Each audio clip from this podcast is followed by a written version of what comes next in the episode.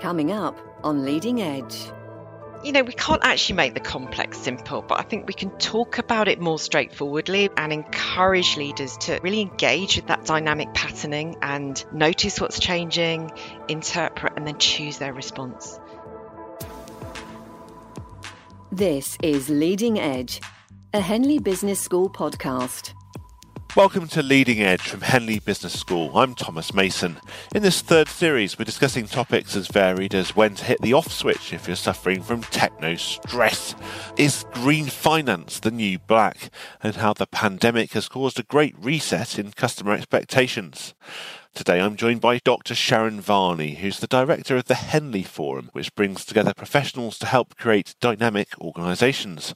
Sharon's worked in senior learning and development roles as varied as in the offshore oil and gas business, Thomson Holidays, and as a US bank.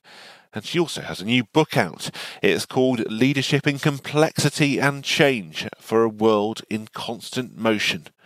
I tell you this less for the gratuitous plug and more to explain why we've chosen today's topic slow down to change faster. Sharon, a very warm welcome. Thank you very much, Thomas. Delighted to be here today. Uh, now, Sharon, on this book, if I got it right, the premise, it's that complexity and constant change are not going anywhere, and the coronavirus has has it certainly shown us that, hasn't it? Uh, and if we want to navigate a path through complexity and change, and actually create any meaningful or helpful change in the world ourselves, then what you have, your new insight, is this whole new toolkit, and mindset we, we need to adopt really to deal with it. And there is one tool that's quite fashionable at the moment in management circles. Our listeners may may have heard it. It's called VUCA, uh, spelt V U CA, uh, quite a management buzzword. Uh, it stands for volatility, uncertainty, complexity, and ambiguity uh, that describes some of something about the changing world. Uh, so, Sharon, if you could just take us through that concept, then VUCA, just just define it and set it out a bit more, uh, and give us a sense of how helpful that is to understand the change, state of change in the world. Yeah, you're you're absolutely right. I think VUCA is is quite a buzzword, um, and you know the the V in VUCA, as you said, stands for for volatility, and what that means is that everything is changing all at once. So, if you like, change is the the only constant that that we have. The U in VUCA is uncertainty. And because everything is changing, uh, what that means is that today is different to, to yesterday, tomorrow is going to be different uh, again. And the implication of that is information's always incomplete, and whatever happens is never fully predictable. So that brings us to C for complexity. It's a word that scares people, but but simply put, complexity means that things are entangled. And being connected tends to create ripple effects across different areas. So we get unintended consequences, surprises, if you like. So nice surprises and sometimes less nice surprises. And then that A is ambiguity. So we're in a world of unknown unknowns where it's much harder to reach clarity and agreement about the meaning of events. And, and VUCA is a bit of a buzzword, but people tell me over and over again that it's a really good description of their reality for leadership. It's not new, but I, I guess that the pandemic has made it even more obvious that we're we're working in this VUCA world and also, I think an interesting point about the pandemic, isn't it, Sharon, is that there's not one person with all the answers. So we've got the chief medical officer, Professor Chris Whitty. We've seen him popping up. He can advise, you know, what to do on pure health grounds. But he can't decide how to make the appropriate trade offs so we don't end up crashing the economy. Uh, and that's a political decision, really, isn't it? A judgment for the Prime Minister or the Chancellor. So, you know, in a world with incomplete information and not everybody having all the information, that, that seems a, a perfect example, really, uh, of the VUCA world you describe. Yeah, I mean, you know, this is this is normal life now, and this is this is what we're trying to to engage with. But I think your your analogy brings it to life really well, and um, there's there's quite a few things going on there. So, you know, you mentioned the uncertainty of of the situation, and you know what that means is that the future effects of decisions that are being made in the here and now by politicians, by medical professionals, by ourselves, by everybody the effects of those decisions that we're making and the actions that we're taking are at this moment unknowable. What we do know is that they may well create ripple effects across society, the economy, and and, and further. So so the things that people are saying and doing right now are really important because what we're doing is we are changing the future in the here and now. And uh, because you know of the the complexity conundrum where there's too much going on to ever take it all in and things are so connected that we can never safely leave anything um, out of the picture. We're, we're always acting with incomplete information in this this changing world. Yeah it's a bit of a kind of radar then isn't it we're developing around us a more sophisticated set of tools and indicators. And uh, I mean I, and I suppose and then not being frightened by it uh, I mean, if suddenly you or I were thrown into a plane and we had a massive dashboard, uh, you know, we, would be we'd be terrified about what all those indicators meant. Uh, and the and then the alternative might be you, go on autopilot and you and you just expect to be thrown along with it. Guess, I guess your your approach is somewhere in the middle that we, we bring in some new things into our into our dashboard, but we, we think quite carefully about how we respond to them. Yeah, and you know, I think I think expertise is is important. So it's not going to tell us the the answers, but you know, I'd rather rely on somebody who knew how to fly a plane rather than have a go myself and you know learn as as we go. And I'm sure any other passenger and crew would also also prefer that. So I think what we've got with um, medical professionals and economists and politicians and you know other people getting together is you know we, we're bringing together a lot of different expertise which is really important because people see different things in different ways different aspects if you like of our complex and ever-changing reality but but the challenge i think is is being able to listen to the differences um, rather than ironing out to create more nuanced responses to those multiple factors so we're not trading off health economics and and so forth. So so rather than trade-offs, I like to think about balancing competing okay. demands. And it's a really active process of of leadership. So we're learning what's changing in the here and now in order to, to, to adapt. And that means that we're not trying to choose between health, societal, economic, and ec- ecological needs, for example. We're trying to get an active balance between them because they all matter. Yeah, you use that phrase quite a lot, don't you? The here and now.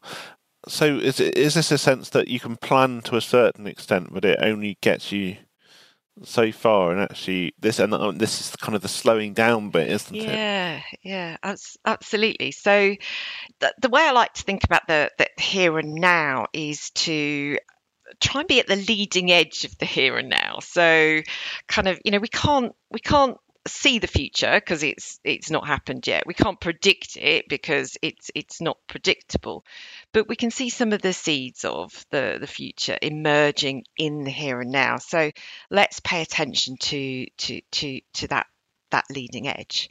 And I think human beings are absolutely the best machines for for, for doing that because we're, we're able to pick up lots of signals about what's changing. Uh, and then if you look at the, the, the, pandemic, we've all had to pull together as a country, as a world. There's been some extraordinary innovation in the science world, creating vaccines. Uh, if we reflect on this in five years' time or in 10 years' time, can, can, we bottle some of what we actually got right in the pandemic and, and say, right, well, that there's, there's a quite nuanced but quite impressive way to respond to a pandemic the next time round? Yeah, and I, I, think we're already doing it. So, a really good example that a lot of people can relate to is this working from home. So, in 2020, some millions of knowledge workers around the world suddenly found themselves working from home. Lots of people were ill equipped and they were facing multiple pressures in their, their everyday lives. And of course, there was no manual, there was no model for this. And people worked it out by coordinating amongst themselves, making lots and lots and lots of adjustments to, to what they were doing, from flexing work times to using ironing boards as makeshift desks. I've heard a few, but a few of those. it's an astonishing achievement when you think about it, and and yet we take it for for, for granted. So so we actually need to bottle what we're already doing, and it's just that we don't notice it normally. Yeah, and it's I suppose it's that change doesn't happen all, all at once either. So whilst the pandemic may seem on one level very scary and very uncertain, some of the individual steps that we took were were actually a bit more familiar than we thought. So when you know when we switched to working uh, on a Zoom call or something, you know we already had the laptop, we already had uh, the bit of software, we might have tried it, but it, it was kind of feeling our way through step by step. Some of it was scary, some of it was was normal. Yeah, and you know, we knew how to have a conversation.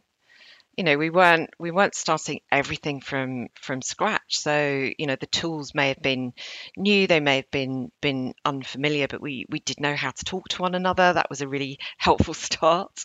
And you're a, a self-declared complexity scientist, which you know as you say, the, the world is complex, and I'm, I'm sure the research that go, goes into your book, some of it must have been quite scientific. But to try and visualize it for some of our listeners, you know, is there a way we can see your complexity science so that it makes sense and we can visualize it rather than just thinking about that being thrust into the cockpit of a plane and having a load of indicators that we haven't got a clue what, what they mean? And there's, there's nothing we can do. There's, there's Yeah, absolutely, and I think you're you're right. I mean, you know, the word complexity and and even the word science can scare people a bit. So the the analogy that I tend to use to to bring it to life is um, the idea of a murmuration. I don't know. Have you seen? Have you? Do you know what I'm talking about, uh, Thomas? Have you seen one of these a things? Murmuration. I think. What is this to do with? With birds. Absolutely, absolutely. So, la- large groups of, of starlings, very, very large sometimes. So, thousands, tens of thousands, some, some sometimes a million or more starlings. And um, they, they, before they roost for, for the evening at certain times of the year, they, they congregate and they flock together over their, their roosting site. And what you get is these amazing patterns. They twist and turn and swoop and, and swirl across the sky. It's beautiful, shape shifting clouds. It's, it's incredible to watch. Um, and if you haven't seen it in real life, then do, do go on YouTube. There's some great videos um, on there. The thing about the patterning of the the murmuration is it's never the same twice and why is that? What's going on is the, the, the individual birds are adapting to the other birds immediately around them. They're they're staying close, um, they're avoiding collisions, um, and they're also adapting to changing air currents and weather conditions. If a if a hawk appears or another predator, um, they they adapt to that and also to to to the landscape, and that is what creates those amazing changing patterns you know, there's no leader starling coordinating those those changes. You know, that's an absolute that's an absolute nonsense. Right. so it's the individual birds, and they are all of those numerous interactions is what's creating that that pattern. It's quite amazing so actually, and it, so, so this, on one sense, this all sounds quite complex, but you think there are some lessons from dynamic patterning for leadership then? Yeah, there, there's something very similar that's happening in the working world. Um, we're not literally flying around, even though uh, it might feel like we are from from time to time. But we are constantly adapting and responding to the people around us. You know, we do this in conversations, through emails, how we react to to announcements and and events. So what that means is organizational life really is an ongoing process of of changing, and that's that's why I refer to it as dynamic patterns patterning, as you've already already said, because I think it's a good way to think about what's actually going going on. And I think it often surprises people to think that delivering business as usual, whatever that happens to be in your world, is a process of changing. But it is. And it's all those little changes that everybody's making in the day to day that help us either to stay on course or to, to change course. And then when we think about how we change things, you, have talked about organisations. What they often try and do is something called change management, and there's a change management project. But you, I gather you were a bit sceptical about whether that's the right way to approach these things. Yeah, you know, this this world of dynamic patterning is all about loops, not not lines. And so all our words and actions get get caught up in in that. And and I think that's why even the best planned change projects often take unexpected twists and turns. And have you seen many of these in your working life? Examples you can give us? Yeah, I mean, you know, normally people tell you about all the change projects that go wrong. I think we've all all experienced those. Um, one one that sticks in in in my mind was a very well intentioned project in a an NHS trust where they wanted to bring in a, a fairer and more transparent policy for who got to park on on site because it developed over the years through custom and practice and you know who knew who and of course they did deliver that that parking policy but it got really entangled with how people felt about their position in the organization. And um, it just brought this you know huge reaction in terms of they don't care about us. And i think it just brings to life the, the, this idea that you know change management programs they always got costs you know emotional and and economic and only sometimes they've got got benefits and i think that was a that was a good example where it it, it had unintended consequences that, that weren't great at all. So do you think there's a better way then to manage how to change things than a than calling it a change management project yeah, I think, you know, stop trying to manage change and uh, find ways to engage with the change that's already happening. Because you know, lots of people are under pressure to go go faster and faster, but but speed is never going to be able to keep up with um, the VUCA world because it's it's the wrong response, and we often end up going round in in in circles. And again, a, a an, example that really stuck in my mind was the HR manager from a local authority who talked about continually reorganizing the reorgs. so, you know, imagine that. You know, it, it's not working. What are we going to do? We're going to reorganize. That's not working. What are we going to do? We're going to reorganize again. That's not working. What are we going to Do you see what I mean? You get stuck in this speed. You go round and round in in circles because you're not coping with the complexity. Right, and, and you slow down. Um, I get I get that. And then what what do you do? What do you do next? What what steps can we take? Yeah, you, you absolutely need to slow down down your thinking, and it's uh, avoiding this kind of Pavlovian stimulus response. Let's just do another another reorganization. So, so the steps are: we've got to start by noticing what's changing. If we get caught up in doing all the time, we're going to miss the vital signs in that dynamic patterning. And you know, another problem with, with with managing change is, you know, we really focus on on the bit we're managing, and that makes it more likely that we're going to miss the vital signs of what's changing beyond our, our narrow view. It's like putting blinkers on, actually. And it's so common, it's even got a name. It's called inattentional blindness.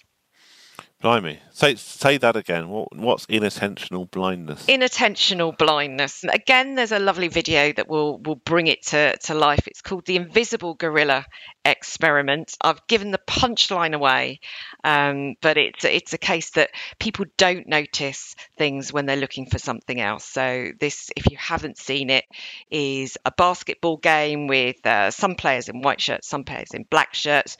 You're asked to count the number of passes, and while you're doing that, 50% of people miss the full size person in the gorilla costume walking through the middle of that that picture. That's inattentional blindness. Before all our listeners uh, head off to YouTube, then you, you think there's a few a few bad habits that we need to think about trying to break? Yeah, ab- absolutely. So I think you know if we want to notice what's changing, we've got to break the habit of assuming that familiar patterns are the same. They're not the same. They are continuously changing, just like that starling murmuration. So we've got to start by noticing what's changing, what's new, what's different, what's surprising or puzzling or unexpected. And, you know, how are familiar patterns not quite the same? You know, anything that's not quite is quite interesting. Um, in, in in this world, right? So, what are, what are we looking for then in a pattern?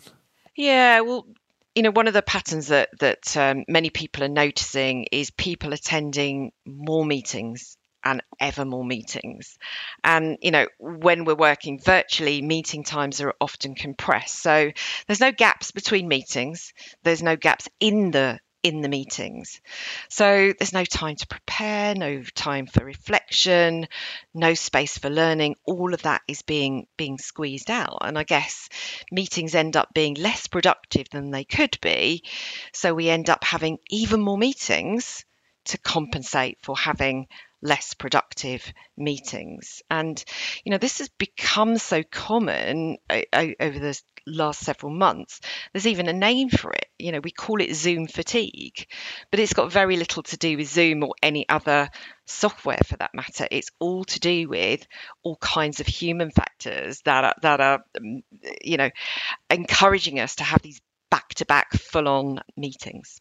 Right. So break the the bad habit of lining them all up. I think you say there's there's no gaps and the camera's all always on. I've noticed one one thing people seem to be doing to try and, and break back against that is actually turning the camera off sometimes. Well, maybe maybe that's that's one response, and I think you know it, it's about having a number of responses. So before we jump into what do we do about it, you know, we want to to break the habit of jumping to to conclusions. So I've seen that before. I know what it what it means. So the second thing we want to do is make some interpretations. So notice is step one, interpret is is step two. Say what's actually going on here what might it mean? What else might it mean? What are the emerging issues and, and opportunities? And rather than sort of trying to make too much sense, it's holding multiple interpretations, holding them lightly so we can learn as, as, as, as we go. Um, and I was working with a government department who um, they, they did that really nicely actually they explored the failures of all their change projects ahead of time. It's called a pre-mortem. So they ended up with a much better understanding of what success and lack of success might might be like. And they used that more nuanced understanding to develop more nuanced ways forward. So that's the second habit. So break the habit of jumping to conclusions and try and develop multiple interpretations, learn as you go. And then the third habit we've got to break is that one that we've already talked about, that leaping into action. Um, so rather than thinking, okay, that's happened, I do this, is actually thinking about so what are the options that are available right here, right now, as a as, as a first step. So if we go back to the meetings example, lot, lots of companies have put in um, a kind of no meeting lunch hour um, as a as a meeting free free zone. But there's other ways to do it and i think we need to try these diff- different things. So i've been designing reflection time and breaks into scheduled meetings. So if you if you come to one of my meetings there'll be reflection time in there that is is not taken up in the in the meeting. And i think even you know maybe even scheduling things like non-meeting slots where a group of colleagues all work on something at the same time but in different places. So that when they come together they're actually their thinking's in the same same headspace rather than kind of coming from all different different angles on it. So so be be creative be adaptable and the the, the, the important thing is to choose our response rather than just doing what we always do I, I, like that the non-meeting slot because it, often it's just very easy, isn't it, to fill the air in a meeting. You feel that somebody's got to be talking because everyone's there, the camera's on. You know, we've just got to keep going. When actually, as you say, we could just say, well, let's all just focus for half an hour, an hour on a really difficult problem and come together at the end. Uh, so avoid slowing down to pre-mortems, another interesting one. Uh, it can help us to avoid having to keep reorganising the reorg, as you say. It's something to avoid if we break some of those habits. Uh, and can you think then, Sharon, about a time when an organisation really did this well and got change right? That happens a lot too. It's not all bad news stories. It's just those are the ones that people tell. So, you know, the the example that that I wanted to to share is um, Susan, who works in a non-departmental public body. So she was bringing in tasked with bringing in new piece of software. So microsoft office 365 so this was a little little while ago. And you know one of the things that susan did was quite conventional. She appointed 30 change champions around the the, the business and that's quite common but what she did that was was different, she she used them as a listening network, a noticing network. So she invited them to really notice what was changing in their own parts of the the organization, and they came together and they shared that. And, and what that enabled them to do was then rather than sort of pushing this software out and everybody loves that don't they? They they were able to understand what the challenges people were having in their local local context. They were able to kind of you know tweak the messages and offer different ways that people could could use that. So so the change was pulled rather than, than pushed. So, you know, there was there was communication and and and collaboration, but but I think I liked what Susan talked about. She she talked about absorbing the complexity in order to match the complexity and you know the science would absolutely support her her approach there. Yeah that's an interesting one isn't it? When you know you can spend some time if maybe if you're writing an article you know you spend a lot of time researching finding out what's going on in the world. And and to start off with it all looks incredibly difficult. And then actually you've then got to do something with that information. And, and I suppose one way of thinking about it is trying to get into a state of flow uh, and your idea of kind of going with the flow and and that side and, and back to your kind of starling flocking murmurations it very much lo- looks like they're all in the flow because at at that point they're all communicating with each other and there is a clear goal and suddenly what seems complex is actually more simple. Uh, you know, we can't actually make the complex simple, but I think we can talk about it more straightforwardly, which is what I hope we've been doing this afternoon, and encourage leaders to, to really engage with that that dynamic patterning and notice what's changing, interpret, and then choose their response to, to nudge it in, in, in one way or another. So if we go back to our title then, slow down to change fast, I suppose what we're learning there is that actually rushing in to impose change is usually a mistake. It's better to start cautiously, if you like, get a sense of the group sentiment, to, to listen properly, work collaboratively, uh, as you've made the point. You know, acknowledge that one person doesn't have all the answers, so actually you have to communicate and if you do all that successfully, then you might actually achieve it. You might get positive, lasting change, and, and it's come about as a result of having slowed down. It comes about a lot quicker and faster as a result, and that is a pretty impressive, impressive thing if you can achieve it in practice. Yeah, and people do achieve it in in practice it's just they don't necessarily call it change. It feels easier. It feels like you're in the in the flow. It's a lot less painful and uh, you know why wouldn't you Great. Well, we've very much been in the flow for about the last half an hour or so, and now to think about some questions we're asking everyone on this series three of Leading Edge. It's as we enter the new normal, and as you, as you said, we don't quite know what that's going to be. Uh, but thinking back to your time during the pandemic, or perhaps working from home, uh, is there one thing that you've discovered, a little power user tip you can share with us all that you're going to keep doing, uh, and one thing you can't wait to stop doing? yeah you can probably guess the one I'm gonna gonna stop. So so let's start with let's start with that. Um, that kind of no gaps between meetings. I think you know we often need an hour of reflection to absorb uh, content and, and, and insight. You know how could how could we do that? So so building in reflection time in in meetings.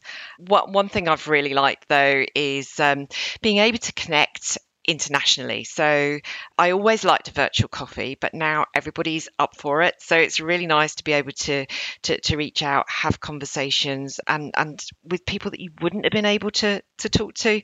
A virtual coffee is lovely. It's 15, 20 minutes. Everyone's up for it, especially if there's cake. Yeah, absolutely. Cake, and also to mind that gap. So perhaps in the gap, we can we can have some we can get we can go and get some cake and put the kettle on. Absolutely absolutely. Be, be nice to pay attention to the body as well as the mind wouldn't it? Right well we certainly paid attention to the mind today and hopefully even if we haven't made the complex simple for people we have given leaders some tools and a bit of a mindset uh, to understand how they can think about complexity in a in a more straightforward way. It's been a really fascinating conversation. Dr. Sharon Varney, Director of the Henley Forum, thanks ever so much for joining us here on Leading Edge. Thank you so much. Leading Edge is a Henley Business School podcast. This episode was written and presented by Thomas Mason. Visit hly.ac slash leading edge for more.